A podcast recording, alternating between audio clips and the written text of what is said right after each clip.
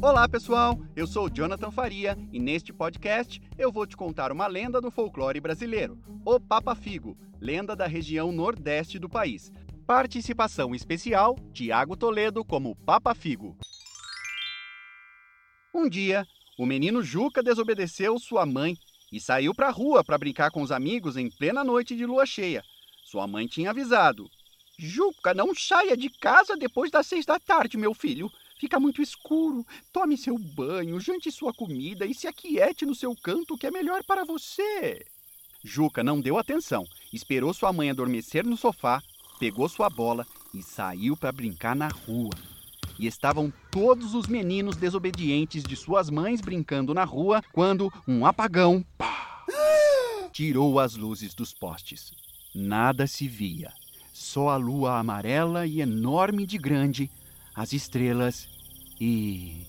e. e. E no final da ruela, um homem de barba branca e comprida, olhos arregalados vermelhos, arrastando um saco branco amarelado. Só isso se via, mais nada.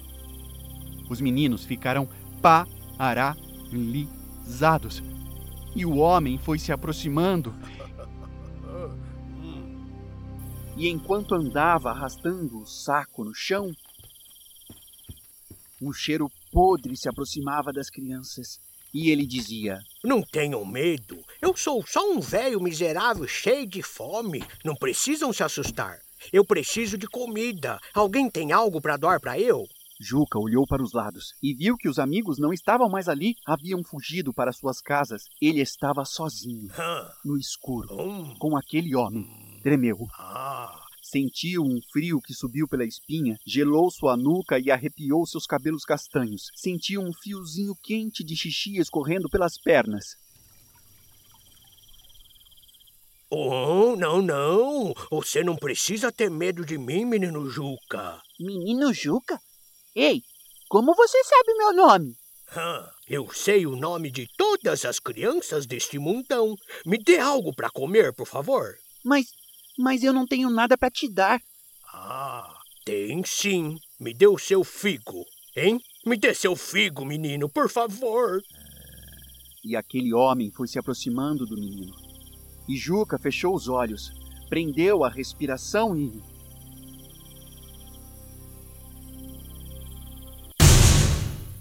As luzes da ruela voltaram. Juca abriu os olhos não viu mais o velho babão, fedido comedor de figo, ou melhor, fígado, então apalpou seu corpinho e viu que estava inteiro. Olhou ao redor, não viu seus amigos. Estavam todos na segurança de suas casas. Então, Juca pegou sua bola, colocou debaixo do braço e tomou a reta em direção da sua casa.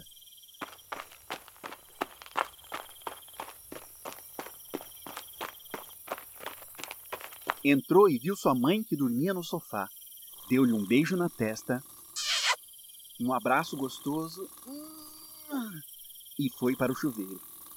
Depois, foi para sua cama dormir, porque no dia seguinte tinha que acordar cedo para ir à escola.